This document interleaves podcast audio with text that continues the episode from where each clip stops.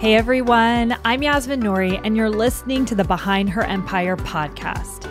I'm on a mission to showcase successful self made women who share honest stories and lessons of what it really takes to create the life you want and build your own empire. If you've been listening to the show, you know, just like you, I've been on my own personal journey to build my empire. And for the last year, I've worked diligently on starting a new business all around helping women get to the root cause of their period problems and hormonal imbalances. If you're suffering from extreme cramps, fatigue, fatigue, bloating, stay tuned because a little bit later in the podcast, I'll share a bit more about my new company, Bia. But for now, let's jump into today's episode. I want to welcome this week's guest, Dr. Stephanie Estima, to our show today. As you know, I truly believe your success is largely tied to your health. And Dr. Stephanie Estima is all about helping women realize their self worth and feel beautiful, which always starts from the inside. She's had over 3.5 million article reads with her content on Medium and has helped thousands of women lose weight, regulate hormones, and get off medications with her signature program. Dr. Estima is a chiropractor with a special interest in metabolism, functional neurology, and body composition. She's the creator of the Estima Diet, host of the Better podcast, and author of the best selling book, The Betty Body. We talked to Stephanie about all things hormones, from how to go from treating your period as an arch enemy to celebrating its arrival every month. Yes, that is possible. And ways to balance your hormones so you can have better health, better minds, and a more fulfilling and successful life. Welcome to the show, Dr. Estima. I'm so excited for our conversation. I'm a big fan of you and your work, so it's really a true honor that you're with us today. Thank you. Oh, the feeling is mutual. I'm a big fan of yours and just so honored to be here. So happy to be here. Yes, it's my honor. Well, I want to jump right into it because there's so much for us to talk about. And I actually want to start with a big question. You know, there's so many women who are suffering from painful periods and PMS symptoms that they think are normal. So, can you talk to us about why we as women should not consider these types of symptoms normal? Yes, good. I love this. So, I think one of the things I'll start off by saying is that I think that in our society, we've typically normalized, as you mentioned, we've normalized menstrual pain. It's like, oh, I'm on my period, uh, you know, taking some Midol. Oh, I'm on my period. You know how it is. And there's there can be some discomfort, but I do want to distinguish between what's normal and what's common, right? So what is normal is for there to be some discomfort, maybe day 1, day 2 of your cycle starting like your bleed week but needing to medicate to silence symptoms, not being able to engage in ADLs or activities of daily living, like going to work, engaging with being social, locking yourself in a room because you have a splitting headache or you're doubled over in pain. These things are not normal. And I think that the more that we start having conversations like like this the more that we can educate our women because we're not really educated in school. I mean there's like that one awkward sex ed class yes. that we all have, right? Where there's like a banana and they're talking about condoms and safe sex, but we don't actually talk. And maybe there's, you know, a brief overview of like the female menstrual cycle. We're not really taught about our fertility, but I think we are often taught to fear our fertility. And I think that when we think about menstrual pain specifically, this is a I talk about the menstrual cycle, particularly the bleed week, as like your hormonal report card. This is your body telling you how well you did managing your stress, eating the foods that nourish you with your movement, you know, with your sleep over the last 28 or 29 or so days. And if you are having symptoms, doesn't mean you're broken, doesn't mean there's something wrong with you, but there are clues that your body is leaving you. There are breadcrumbs, if you will, for you to follow that trail to be able to say, okay, so what are these symptoms how can I decipher what these symptoms mean? And what are some action steps that I can take to help rectify them? Because symptoms around menstrual, like there are some, you can feel crampy day one, day two. That's the uterus contracting. We like, I get it. But if you are not able to go to work or not able to, to engage in the activities that you normally do, that is abnormal. And we want to be able to work to fix that. Yes. And, you know, I wish I knew all this back in the day because I was that person. And we'll go into your story in a little bit. Just killing myself every month, self medicating, and not even thinking that this could be abnormal or this is like a red flag in my body. So I'm so pumped about this conversation because I think there's so many nuggets that women listening today are going to learn from you. So, stepping back a little bit, big picture, what do you think women are doing? Like, whether it's two or three things in their life that might be contributing to these hormonal imbalances or painful periods that they might be feeling? Yeah, great question. I think it varies from person to person, but there are patterns. You know, I've been a clinician now for 17 years, 18 years. And I think that there's a couple of patterns that typically emerge. So, one, and the big one that everyone likes to forget, but I'm going to bring it up anyway, is stress management. So, you mentioned it like type A personality, like punching through the pain, like I just got to get this this deadline. I just have this deadline and I'm just going to put my head down, punch out the work and ignore my body. And I think that you don't have to be a career woman to experience that. You could be a stay at home mom who is trying to juggle the laborious schedule of raising children and running the home and all of those things. So I think stress management is really big. And when we think about typically you know, when you think about what stress is, a lot of times, you know, you may envision, you know, someone who's like red in the face and screaming and has a short fuse. And while those things can certainly be true, I think it often for women is, you know, if I were to say to you and you're stressed out, I would say, Hey, like, how are you doing? You might say, I'm great. Exactly. How are you? You wouldn't be like, God, like, work and like I just got married and I just have all this like, you know, we have all these bills. You're not going to go into that. And I think that we want to start to have conversations about what stress looks like, what it does to the body, because it absolutely alters your menstrual cycle. Mm-hmm. Low levels, like chronic low grade stress or inflammation, absolutely can change the quality of your menstrual cycle, the length, your bleed week, your experience as a woman. So that's sort of the first thing that I would say most women are dealing with and just by nature of being in a modern you know if you're listening to this on a podcast app you are living in a modern society. And there's a lot of stressors that go against our innate female physiology. So we are under bright lights. You know, we're usually indoors most of the day, right? Talking to our computers as we're doing right now. Exactly. and, you know, we stay inside. And then, of course, when we go outside, what's the first thing we do? We put on sunglasses, right? To protect ourselves from the sun. So we're not, you know, we're not getting like natural sunlight the way I think we are made by design. A couple other things I would say is a lot of when we think about exercise and movement, we often think about a very specialized type of movement. So we might think of the hour in the morning that you do your weights or the hour, you know, whatever time it is that you do your cardio class or your yoga class or whatever it is. And those are all great. Big big fans of all of those, but I think that we also want to be thinking about how can we get more general movement through the day because that's really that's really the key. It's this non-specialized general movement. The technical term for the cool cats that are listening is called non-exercise activity thermogenesis or neat for short. It's like the walks that you take. It's the you know when you walk the dog when you putter around the kitchen when you do your gardening. All of these non-specific movements are really really important for not only lowering stress which we were just talking about Mm-hmm. but also bringing a lot of blood and a lot of focus into the brain, which helps us make a particular area in the brain called the prefrontal cortex. It's basically like the front part of it's like right behind your forehead. And this area of the brain helps us make better decisions. It helps us think about the future. It helps us with creativity. It's involved with attenuating or lowering anxiety and depression and help. It, there's so many beautiful things that happen when we're in this area of our brain. So non-specific movement really really big fan of that. Mm-hmm. and then i would say so we have stress we have movement and then i would say the the other big one would be nutrition.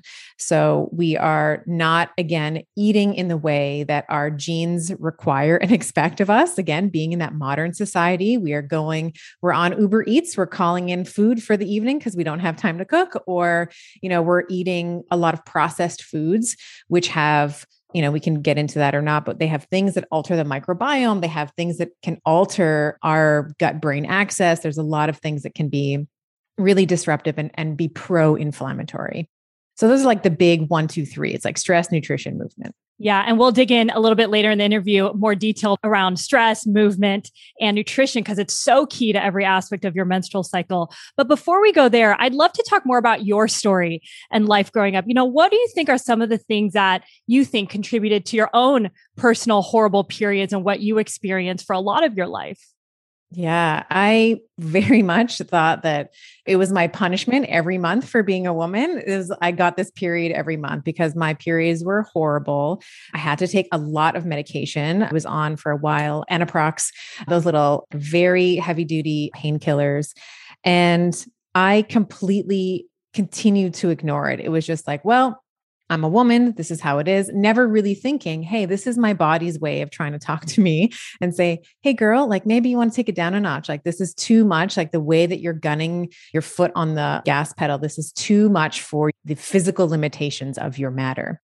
So I suffered for decades from my teen years. I wrote about this in my book, The Betty Body. I actually didn't put this in the Betty this what I'm about to tell you in there. But I remember very clearly there was one, I was at the mall with my friends, you know, we were hanging out, and then I was leaving to go home and I got my period and I was in so much pain that I just lay in the back seat of the car for hours because I didn't trust myself to drive because it was I was in so my breasts were angry, but there was so much pain in my lower back and in my uterus from some of the cramping that I just basically tried to sleep it off in the mm. backseat of my car.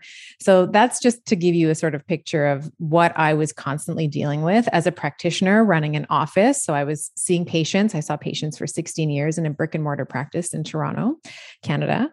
And I would, the day, the first two days of my cycle when i was i knew i was going into the clinic seeing patients i would always bring two pairs of pants because i always knew that the flow was going to be heavy enough that i was going to have this sort of hemorrhagic like flow that was going to bleed through whatever cup whatever pad whatever sort of device i was using through my pants so that was to kind of give you a, sense of what my own story is like it really wasn't until there were a couple things that happened at the same time. So the clinic that I mentioned, there was a fire, mm. the clinic burned down. And at the same time, I was going through a divorce with my now ex husband, who we are now great friends. But at the time, you know, young children, it doesn't matter how awake and conscious you are, it's really it's heartbreaking because your family is breaking up. And so there was a lot of things that I just felt like I had hit rock bottom. Like my family life, the things that I had dreamed about for so long were now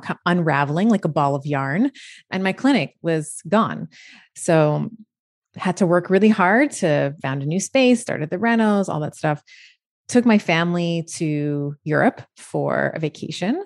And I talk about this in the book. It was Italy, of course. You know, everything's better Best in Italy, place. right? Yeah. Best place ever. Exactly. I know you have a, an affinity there. You ha- used to live there, right? Yeah, when I was very, very young. I wish we stayed, but yeah, such a beautiful country. yeah. Yeah. So, it's so wonderful. And they take such pride in their food. Like, that's one of, I just absolutely love the Italians for, you know, you can go to like the smallest little dingiest thing off the side of the highway and it's like the best panini you've ever had. And Seriously. like the espresso is like, they know their espresso.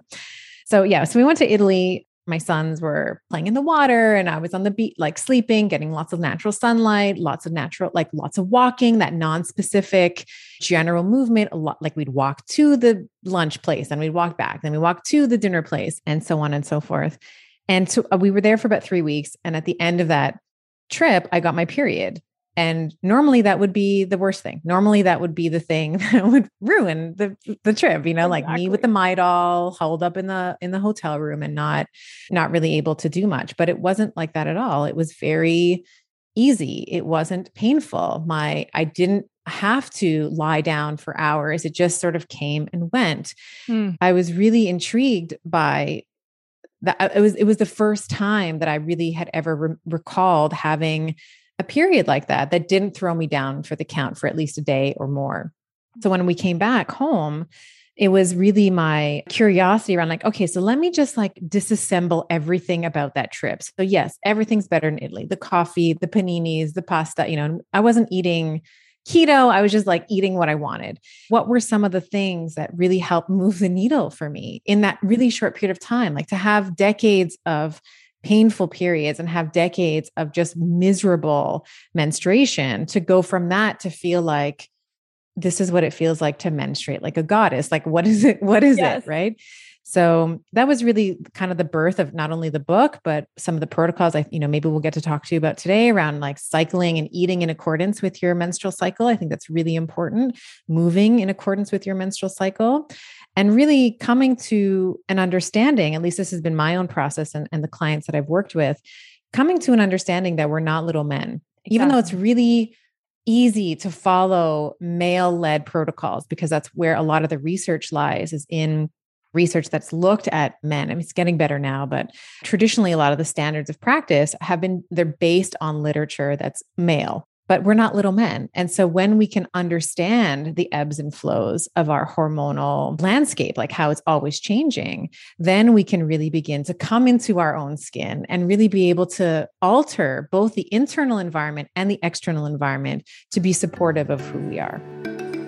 Hey everyone, it's Yasmin here. I wanted to tell you a quick story.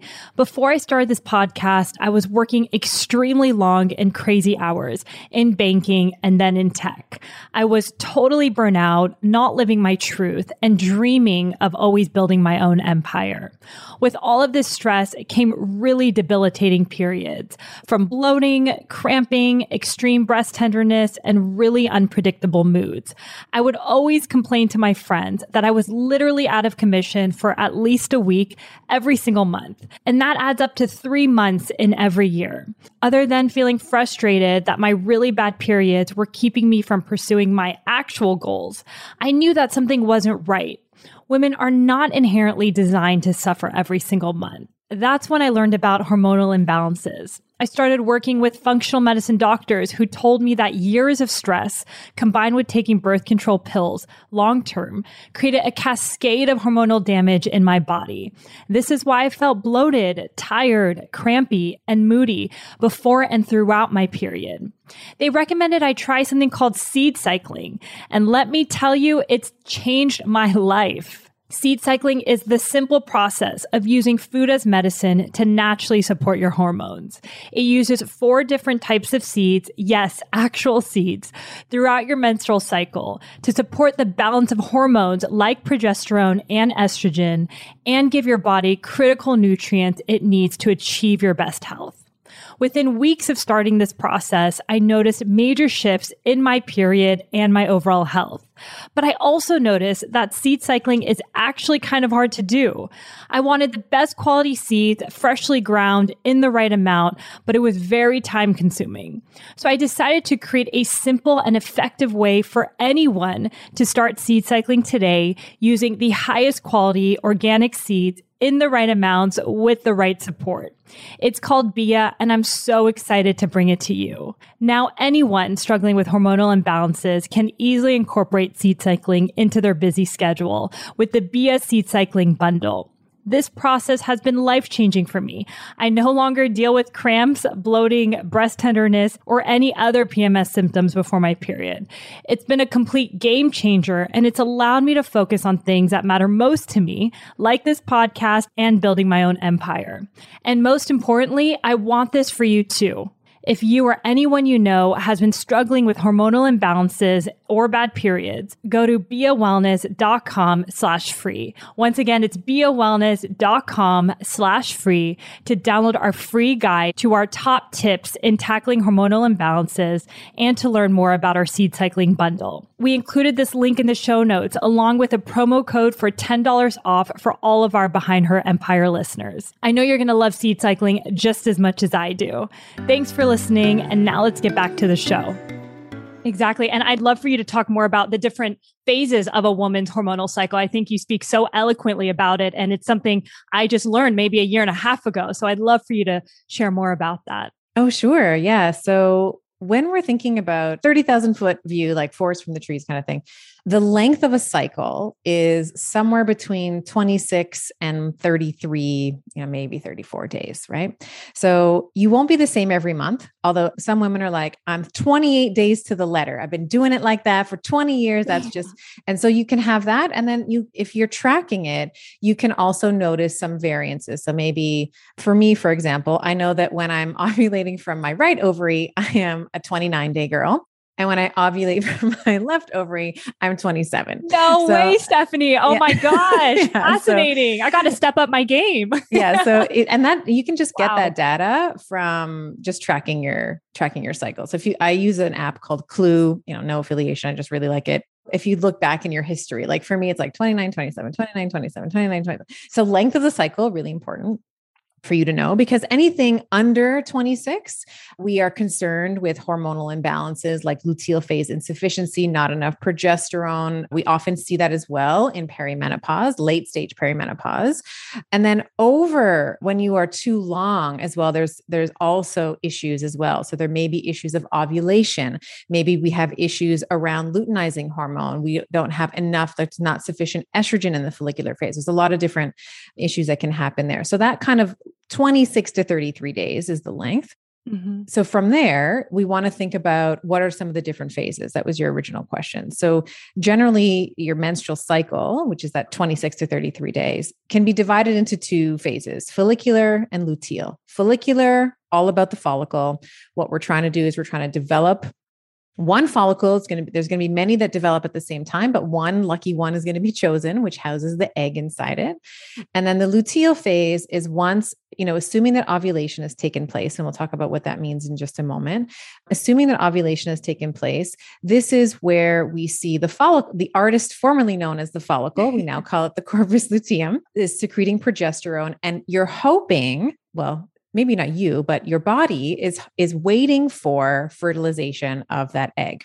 So there's mm-hmm. sort of two different main hormonal environments. Of course, in the follicular phase, we have your bleed week, which we've kind of touched on, which is very obvious. Everyone knows when they're on their period. That's, you know, the first, you know, and you may bleed anywhere from like three to seven days. Anything more than seven is too long. Uh, but the average is about four to five days. The average menstruator will will menstruate for four to five days. And in that week, when we think about the hormonal environment in your bleed week, or uh, we'll just call it week one, right? So, week one, what we see is what's happening is, of course, the endometrial lining is shedding. So, we have a, in week four, there's like a really big drop in progesterone and estrogen. The tissue in the endometrial lining becomes, it doesn't get any more nutrients and it dies and it starts to shed. That's what your bleed is hormonally, we see a lot of things. It almost feels like a relief for many women. So we see estrogen is low, progesterone is now not there anymore.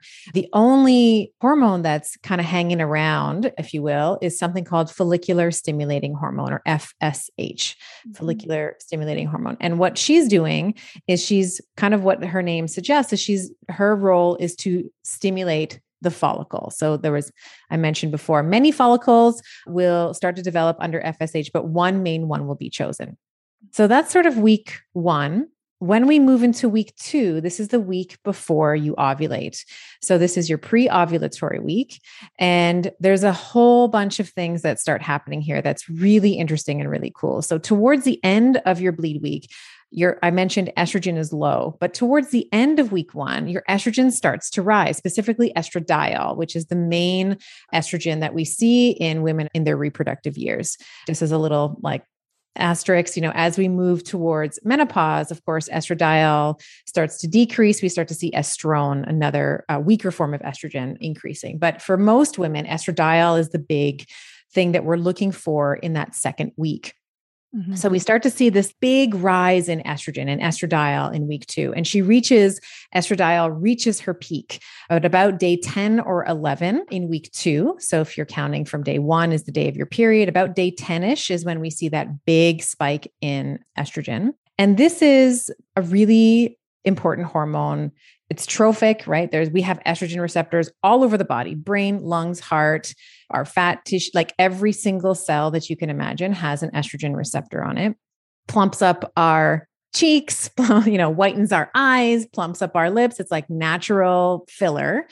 And then the other thing that we see in week 2, which I I always find really fascinating, is we also see a spike in testosterone. So testosterone is a really important hormone for women. Phenotypically, we often think about estrogen as the female hormone, testosterone is the male yeah. hormone.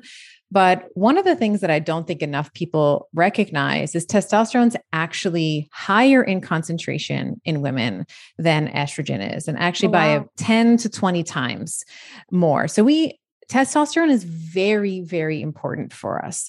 Of course it's famous for libido right? I always make the joke like i always know when my testosterone's peaking because i'm chasing my partner like around the kitchen island you know? Because i'm like hey.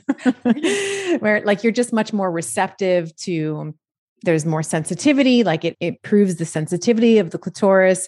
You are mm-hmm. also just more receptive to sex so testosterone is really like the libido it's famous for that. But it also has a lot of other important characteristics to our experience as females. One, of course, it's involved in maintaining and helping to grow lean muscle mass, mm. but it's also involved in our ability to take risks, our confidence, our ability to assert ourselves. And I think so many women, when we start to see testosterone, it naturally declines if you're not doing anything about it. They will often say, Gosh, like, you know, my gusto, like my get up and go, like my confidence, my ability to trust myself has really changed over the last five to 10 years. So, mm-hmm. testosterone is really important for our personality as well so those are kind of the big things that happen. The other really big event hormonally in that second week is we see luteinizing hormone also spike. So you need that spike in estradiol to get the spike in luteinizing hormone. And I know that these are a lot of words. I always sort of make caricatures of them. And this is my, I always anthropomorphize everything. So like the luteinizing hormone for me is the uncle that comes in after the family's all gathered and it's like, hey, where's the food? You know, and like I we have an uncle like that in our in our family. So I sort of think about him and he'll come in. Like I remember one year it was Thanksgiving and he came in and he came to see me like kind of hit me on the back of my right at the top of my neck. He's like how you doing kid? And like i like almost spit out my food. And that's sort of what luteinizing hormone does. Like kind of comes in like a bat out of out of nowhere. And luteinizing hormone's job is to try and get the follicle to release the egg which is ovulation. The main event actually of your period. It's not or your cycle i should say. Your period popular girl gets all the attention, right? Ovulation is actually the main event. It's why you have this cycle. And this is why we want to, whether or not you want to have a child or have babies, we want to be thinking about how we can optimize for ovulation because that is a marker for our fertility and our vitality. Mm. So the egg is released, and then we enter into this luteal phase, as I mentioned. So the follicle no longer has the egg. It changes into now we start calling it the corpus luteum. It starts secreting progesterone. And this is where we actually see progesterone. So we haven't seen her at all in the first two weeks now progesterone starts to increase under because we have that corpus luteum secreting progesterone. And progesterone is very warming. Yeah. it warms up our core body temperature. So if you are somebody who tracks your basal body temperature or maybe you wear like an Oura ring you may notice that around the time of ovulation that your core body temperature rises. An important note if you're trying to get pregnant you've already ovulated once you see that spike, you've already ovulated. Mm-hmm. And this is important because your egg that's released can only live for, you know, depending on your age and health of the eggs, four to 24 hours. So you have hours to get pregnant. Like, wow, you know, I did like, not know that, Stephanie. I yeah. thought it was like a day, but by hours, oh my goodness. Yeah, like up to a maximum of about 24 hours. So, up to a day, right? You are fertile. But this like flies in the like when so many women when I tell that to them, they're like, "What?" You know, and I remember myself and I'm not poo-pooing any religion, but I grew up Roman Catholic and it's like I used to think that I could go into a swimming pool and get pregnant. Like anytime, I had no idea how it worked, exactly. right? So, it's important to note that your egg is only viable for up to 24 hours. So, progesterone is, as I mentioned, very warming, helps to calm us down. You'll probably get some of your best sleep in this sort of week three of your menstrual cycle. And then it reaches, progesterone reaches her peak day 21, 22 ish, depending on the length of your cycle. mm, maybe some in some cases you'll see day 19 as well. And then we move into week 4 which is now where everything kind of drops off. So we have this sort of sustained estrogen and progesterone that we've been seeing in week 3 the body recognizes there's no fertilization. So she says, okay, we got to like, we got to start this again. We're not going to invest any more in this. We have to get rid of this. We have to shed. We have to start anew. So you'll see a marked drop in progesterone, a marked drop in estrogen. And that's what I was mentioning at the beginning. Now, the endometrial lining, which has been getting really big and fluffy, right? Your body has been mm-hmm. throwing like all of this energy to grow this endometrial lining. Yeah. Now that has to shed, which ends up being your period. And we start the cycle again. I am so fascinated with women's hormones. And like you mentioned earlier, we are not little men. Our bodies are way more complicated. And there's actually something you mentioned in another interview where, you know, if we were able to just live our life with a cyclical nature of a woman, like push when you can and break when it's important, right? Our energy levels are changing throughout everything you described. And just being educated about that is so empowering as a woman. Yes, I really I appreciate you bringing that up because I think that as women who have grown up in a largely patriarchal society, not understanding the hormonal milieu that we just described, we think, well, we have to do it just like them. You know, and if you sort of think about even just corporate culture, right? I know a lot of your audience, they're business savvy, maybe they're entrepreneurs or intrapreneurs. You know, when you actually just think about corporate culture, it's based very much in male circadian rhythms, right? It's like get to the office really early before anyone else is there. And then maybe you take a client out for lunch and then they have the five to seven happy hour or you know the drinks or whatever at five to seven and then you come home you know at some point after that. And that's just every single day you know mm-hmm. like they don't have a here's like your pre-ovulatory week and here's your luteal phase. You know it's like that's what corporate culture is. And i think for women when we can understand that we can match that energy, like that corporate culture. We are much more aligned with that when we are typically in week two of our cycle. We have that testosterone. Remember, I was saying it has this like personality changes, right? You're much more confident and you're, you actually tend to be more extroverted that week. There is a lot of energy that is going into creating this egg that's housed within the follicle. And it's, safe. I mean, I, it's, it's my opinion that it's sacred. This is sacred energy to help you move move towards your goals. So you may feel like you can people more this week. You may feel yes. like you can socialize more this week. And if those are meeting your goals for whatever it is that you have this cycle, this quarter, this year, go for it. But there's also other times in the cycle where we're not as extroverted. And in fact, I'd argue that we're much more introverted, you know, mm-hmm. like in the luteal phase. This is sort of a time to go inward, particularly that fourth week. I talk a little bit about this in the book, but a lot of people sort of like roll their eyes when we talk about PMS. It's like, oh, it's woman time. It's the, is this PMS? Which, by the way, never ask a woman that. That's never appropriate. Seriously. Seriously. Like, never do that. But a lot of times that week in particular, there's something that is called the negativity bias, where because of the changing hormones that we are experiencing, we can look at some of the things in our life and those things start to annoy us. So mm-hmm. it could be your boss, it could be your coworkers, it could be your partner, it could be your kids, it could be your friendship, it could be your relationship with your mother, you know, whatever it is. But what I like to think about is instead of you saying, oh, Gus, my PMS, like I just can't, you know, I can't deal. I would listen to and pay attention to the things that are coming up for you. Like if it's the boss every month where you just can't deal with your boss every month, yeah. you know, around this time in your cycle, maybe this is your body's way of just nudging you that's telling you maybe this is not the right fit for you, you know?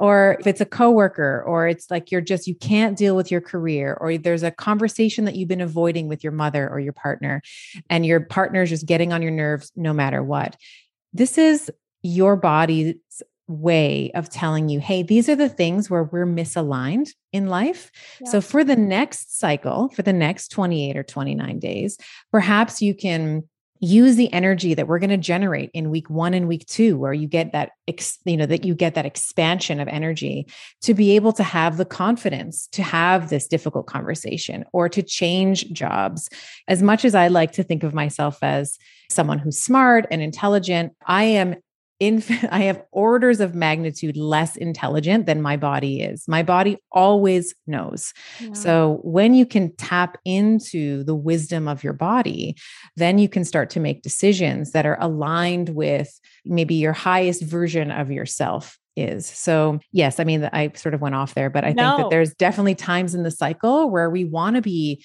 we want to be introspective like, what's working? What's not working? How can I change that when I know that I'm coming up to that big, expansive energy again in the next week or two? Exactly. I love this, Stephanie. And I'd love to get your perspective. You know, so many of us, and I'm still working through this, I'm trying to be more in tune with my body, right? Like one step is just tracking, understanding my menstrual cycle. But what do you recommend to some of your patients in terms of tips or rituals that help you be in tuned with your body so you can live this more ebbs and flow type of life and feel empowered when you want to feel and be reflective when it's that time of the month?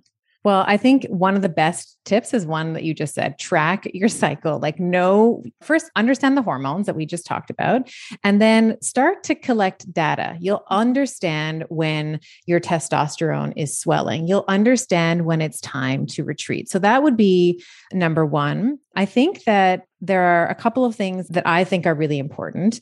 This is maybe me getting a little woo, but we're going to go there. No, I'm all about it. Let's do it. All right. I actually like to follow the lunar cycle. So I think that the moon, and even if you just think about our cycles are about 28, 29 days, the moon's, the lunar cycle about 28, 29 days. I actually like to set intentions around the new moon. So the new moon is where, you know, when you look up in the sky, you can't actually see it. It's not there. And this is a time, you know, if we were to think, you know, if there's like a, an equivalent time in your menstrual cycle, you don't need to have be in the same stage of your menstrual cycle. But what would be akin would be your bleed week right? Mm. So when you are shedding, when you are letting go, you know, the new moon, when you see that's the beginning of what would be week 1, you can say what what are the things that I need to let go of because you've just come off of that negativity bias in week 4. You're just like, "Hey, the boss this is this job isn't working. Maybe this relationship isn't working. I need to set boundaries with mom." This is the time for you to let go of fears, of limitations, of negative self-talk.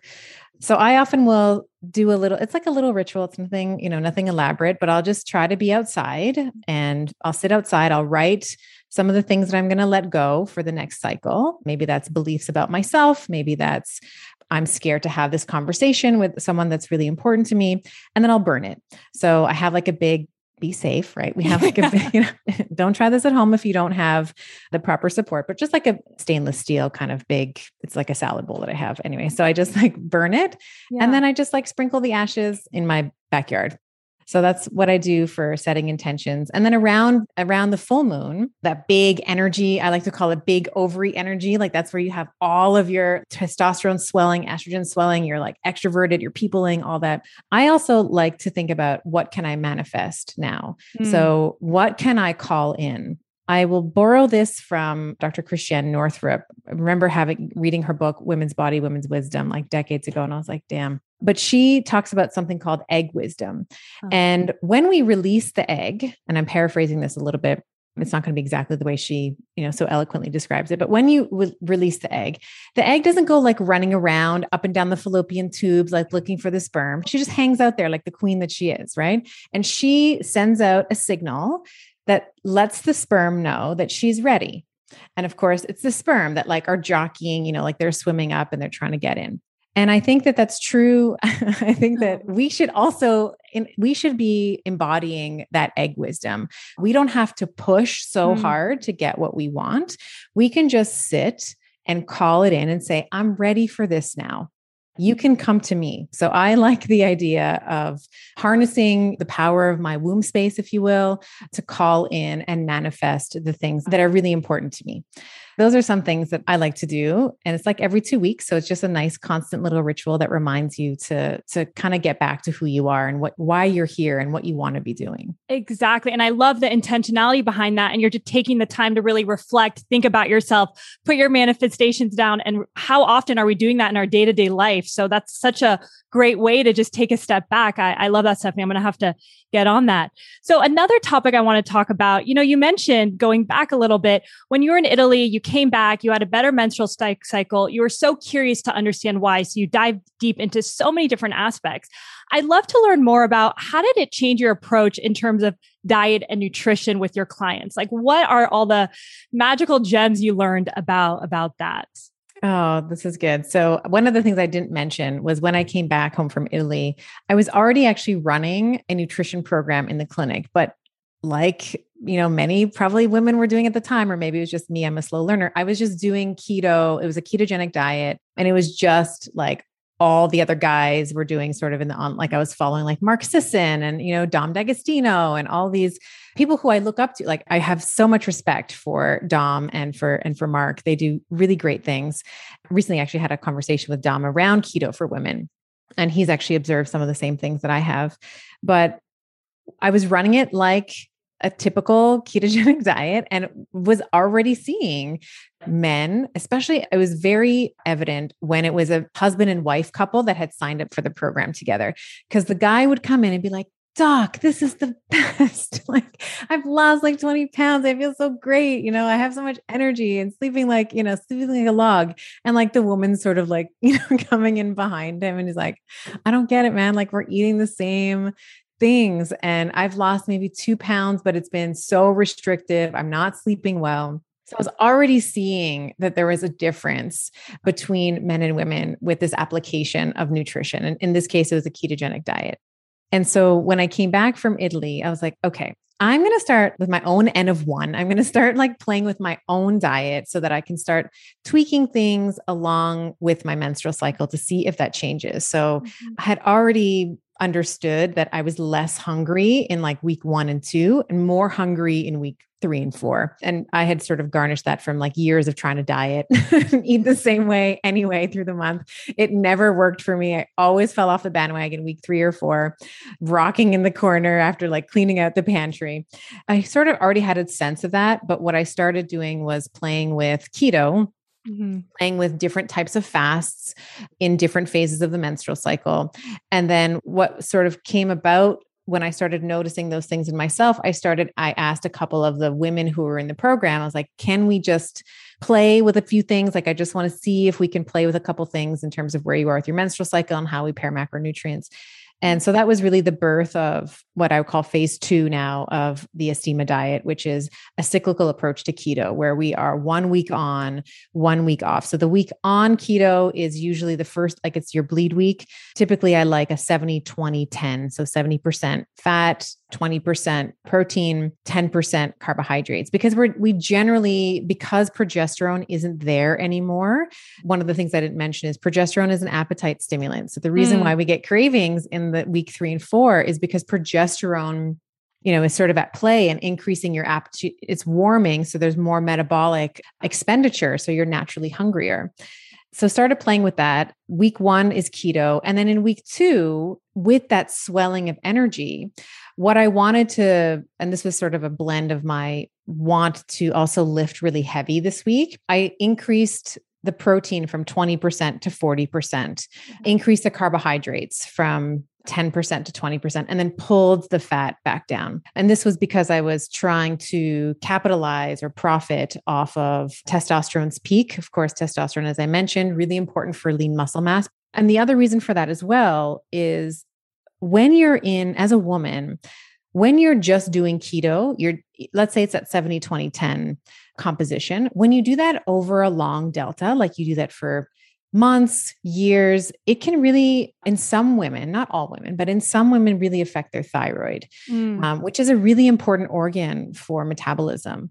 So, this kind of increasing the protein and increasing the carbohydrates in that week two, and we also do it in, in week four as well, was my solution to help keep the thyroid robust and healthy, and also to keep women insulin sensitive. Because mm. paradoxically, you would never think that this would happen, but it happened over and over and over again. Women who I originally had just in keto, it was like keto or bust for like months and months and months, they became very insulin insensitive.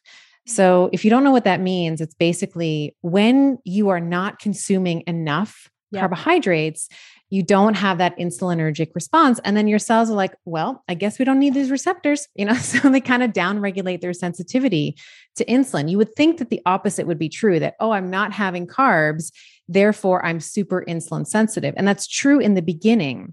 Mm-hmm. But if you overdo it, you actually move into the insulin insensitivity realm. So, giving yourself a little bolus of carbohydrate, like one week on, one week off, is a way to also continue that insulin sensitization for women over the long term, which is really important as we age. So, yeah, I was just going to ask, what are some of the benefits of, of that? Yeah. So as we age, we naturally become more insulin resistant or insulin insensitive. Mm. So hmm. constantly, like, kind of taking it away, loading the spring, and then allowing the spring to sort of pop is a way for us to remain insulin sensitive. The other thing that's it's important for, and this is kind of coming back to lean muscle mass again, is as we age, unfortunately, if we're not doing anything about it, our muscles actually become resistant to growing. It's called anabolic resistance. So it's harder for you, as let's say a 70 year old woman, to build muscle versus if you are a 40 year old woman or a 30 year old woman. So, increasing that protein and carbohydrate is really a way to also prophylactically get around that anabolic resistance as well. Mm. So, those are one of the things we want to think about whenever we're thinking about a way of eating is what's going to work for me right now to get whatever result it is that I need, whether it's weight loss or improving brain fog or reducing inflammation, improving my cholesterol, you know, whatever the short term goal is. But then what's the long game? If this is just going to work for a month or two, and then I'm just going to go back to eating the way that I was and repeat the same mistakes, it's not really a solution. It's just like a little band aid. It's, it would be the same as taking a medication. It sort of covers up temporarily what the problem is, but it doesn't actually address the root cause. So, one of the things that I take people through is, you know, what I would call phase one of the Estima diet, which is just 70, 20, 10. We do that for one cycle. Mm-hmm. And then we move into this cyclical approach so that you can do it over a longer period of time. And it's gentler on your system. As women, we are exquisitely sensitive to changes in our macronutrient environment so much more so than our male counterparts. Like guys can fast. Yeah and function. Dom, like Dom D'Agostino very famously fasted seven days and then went and deadlifted like, I don't know, 700 pounds or something. And it's like, okay, he's a beast. He's amazing. I bow down to you, but I can't do that. Yeah. You know, as a woman, I, I can't fast for that. And I've tried, and let me tell you, recovering type A. I've tried it. It doesn't work well for at least my menstrual cycle was very unhappy with me for yes. several months afterwards. So we want to be thinking about how can we be gentle with ourselves? Like, if we want to feel good in our skin, if we want to, maybe we want to lose a little bit of weight, maybe we want to improve our energy.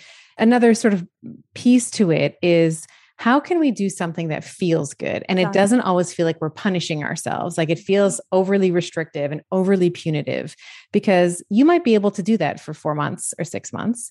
But mm-hmm. once you fall off, and I guarantee that you will, you're not going to want to get back on that train because all you're going to remember is how painful that was. So, how can we make things easy? And I think that health and eating should be easy. I think that it should be something that we give ourselves a lot more grace and ease around. So, that's me kind of going off on a, in a different direction. But no, that's, that's how ex- I feel about it. Yeah. Yeah. No, I think it's important. I mean, even just understanding your body in terms of leading up to your period, you're generally more hungry. And I think what I've noticed for myself, I'm not intentionally under eating, but I'm realizing I'm not eating enough. Yes. And once I increase my protein, I'm realizing, oh my goodness, my periods are way more manageable. I mean, like night and day. So, in terms of nutrition, you know, it's game changing. And I think it goes back to what you mentioned, making sure you feel good all the time. I always talk about my friend loves a bone broth diet. I tried it for one day, Stephanie. I was miserable. I couldn't function at work. I was eating carrots, and I'm like, this doesn't make me feel good. Right. And we shouldn't be putting our bodies through that if that's what you're feeling like. So, I think just being in tune with your body and you know knowing that eating the right foods can make a world of a difference. So i you know we'll definitely share more details on the Estima method so people can go into more detail there. But i just love that. I could talk about nutrition and its impact to health all day every day. So that's uh, i love and the, one of the things i love about bia is that you are talking about seed cycling right? So how we can be giving ourselves nutrients at certain parts of the cycle that we may need we need more in the follicular phase versus in the luteal phase like this is your business here is very much in line with what I'm trying to say, which is we're not the same every single day. We are different. We are different every single day of the cycle. So why don't we just start to have to amass tools like the seed cycling kit that you have so that we know in the follicular phase, we're taking this supplement. And then when we move into the luteal phase, we're taking this supplement. That's, I mean, that's really all that I really want women to understand is that we're not the same. Men never have a menstrual cycle. You know, they never have that. They, I mean, they have a testosterone cycle, which is more of a circadian, like day to day thing. We have like a month thing with testosterone. So we have to really recognize the subtle differences between, you know, the, the ebbs and flows of our physiology. So that's why, you know, I'm also so excited for your product. I think it's going to be so transformational for so many women. Thank you so much, Stephanie. Yeah, it changed my life. And I thought all of this was woo woo. But once I realized it works, I'm like, we need to just educate every single woman out there just about their bodies and hormones. But I so appreciate that and all the work that you do as well. And one thing I want to touch upon in terms of just nutrition and syncing that with your cycle, I want to talk about exercise, right? There's so much to dig into there. And I think there's not enough ed- education around women listening who might be pushing when they shouldn't be pushing at those certain times of the month. So I'd love to get your thoughts and perspective around that. Sure. Yeah. This is another piece where I think we're not little men. And we actually see in the literature when we push, as you mentioned, we end up getting injured. So there are a couple of different things that I talk about as it relates to changing the way that we exercise over the course of our menstrual cycle. So, for a lot of women, when they first sort of embark on this journey, they might be like, God, I don't feel like I got my period. I don't feel like working out. And that's totally fine. I actually, uh, the first day of my period, I actually like to walk. So I'm right now, I'm standing on my treadmill. I'm standing, I'm not walking, but I have a treadmill that I actually like to try and get around 12,000 to 15,000 steps day one and day two of my cycle. I sometimes I'll take a, I'll, I'll often take a break from weight training. And that nice, gentle movement, right? That low level, steady state is really, really lubricating for all the joints in the low back, which a lot of women will mm. experience, like kind of low back cramping with the uterus sort of contracting and stuff, because um, there's some nerve overlap there. So walking is a really beautiful thing that you can do. You don't have to work out. You're not failing if you don't, if you, you know, if you choose not to.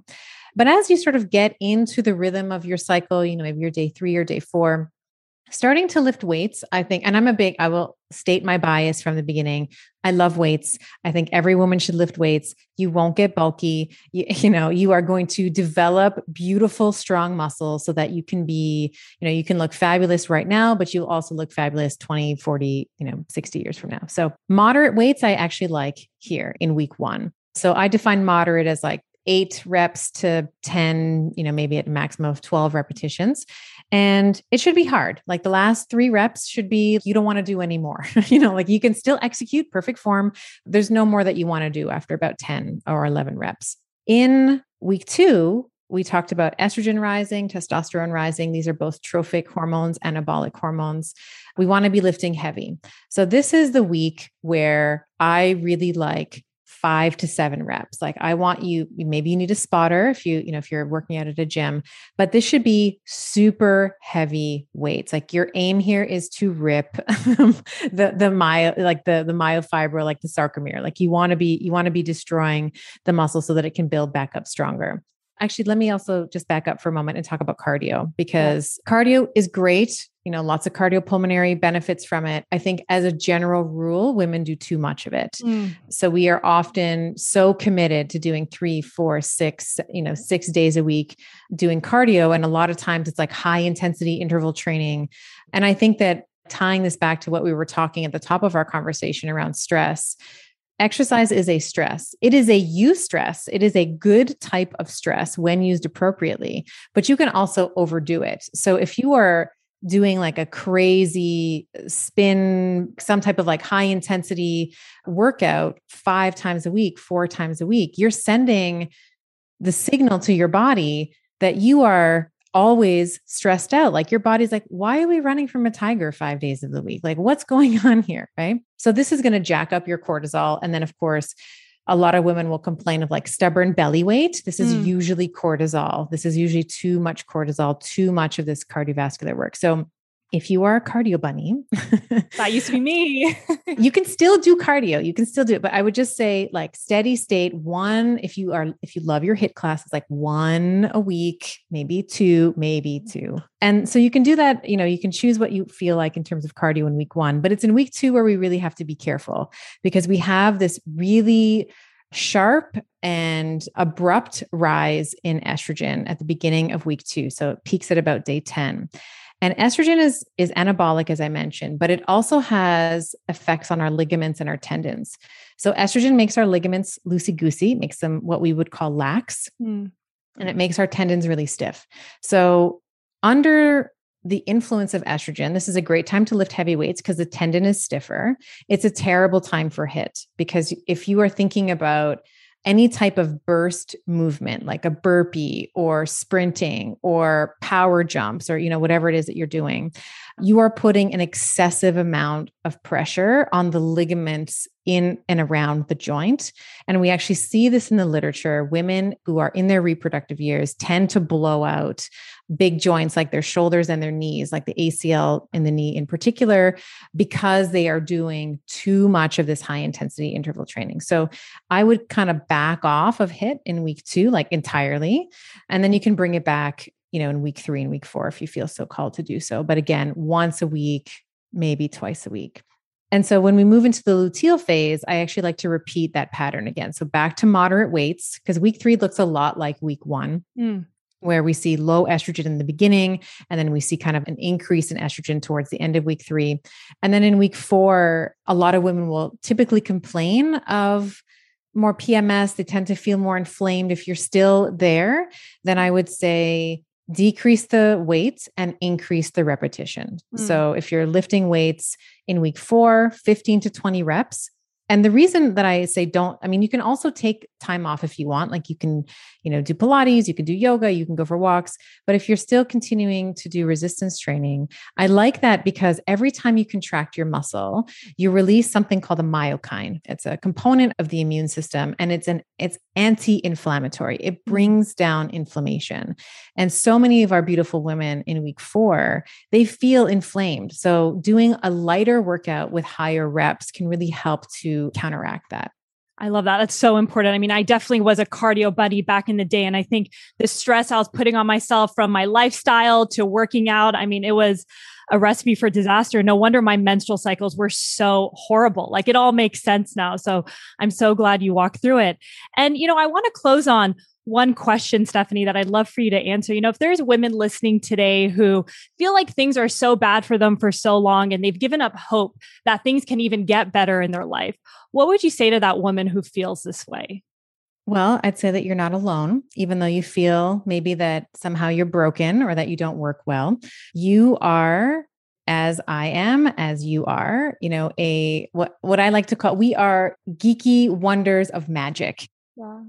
And when you are feeling terrible, let's say you have a really terrible menstrual cycle, maybe you have, you know, hormonal derangements like estrogen dominance or androgen dominance or PCOS or any of the different HPA axis dysfunction. There's so many different ways that things can go awry. What I would invite you to do if you if you feel called to do so is to take a moment to acknowledge the wisdom of your body and say this is my body trying to tell me that something is off. And if you can learn the language of your body, and I promise it's not you know, we talked about a lot of it today. If you can learn to decipher some of the messages that your body is telling you, then your hormones now are your superpower. And this is, I, I want every woman to get there where we know how to appropriately respond to our internal environment as well as our external environment when we need to get off Instagram, when we need to do a social media fast, which is another important way that we can fast, how to nourish ourselves, how to develop cellular grit. I promise you that there's been women before you that have felt exactly like you. There'll be women after you. But some of the simple things that we've been talking about today, changing the way that you eat over the course of your menstrual cycle, even just collecting data, yeah. you know, even if you say, Hey, I'm not ready for that yet, but I just want to kind of look and see how my body responds over the course of my cycle, you will be so much further ahead than like 90% of the population and know that healing is possible for you because your body's I believe this all the way down to my mitochondria. Your body is built for healing. Mm. Your body has an innate wisdom inside it that drives every single cellular process to, you know, at the level of the cell, the tissue, the organ, the gland, the system. Your body knows how to heal. You just need to give her some of the tools that she can use to begin your healing process. Oh, Stephanie, that is so beautiful. Well, thank you so much for joining us today. I can't wait for our listeners to dig more into all your work and follow you, and we'll put everything in the show notes. But thank you so much for joining us, Stephanie. It's been a delight. It's always great to spend time with you. So yes. thank you for having me. Thank you so much for listening to this episode of Behind Her Empire. If you enjoyed this conversation, it would mean the world to me if you would consider leaving a review or even sharing this episode with someone who might be inspired to create their own empire. To stay updated on new episodes or join our private community, visit behindherempire.com to sign up. We send inspiring and short emails every week to your inbox. I'll see you next week. And until then, remember, you're always in charge of your own destiny, and it's never too late to start your own empire.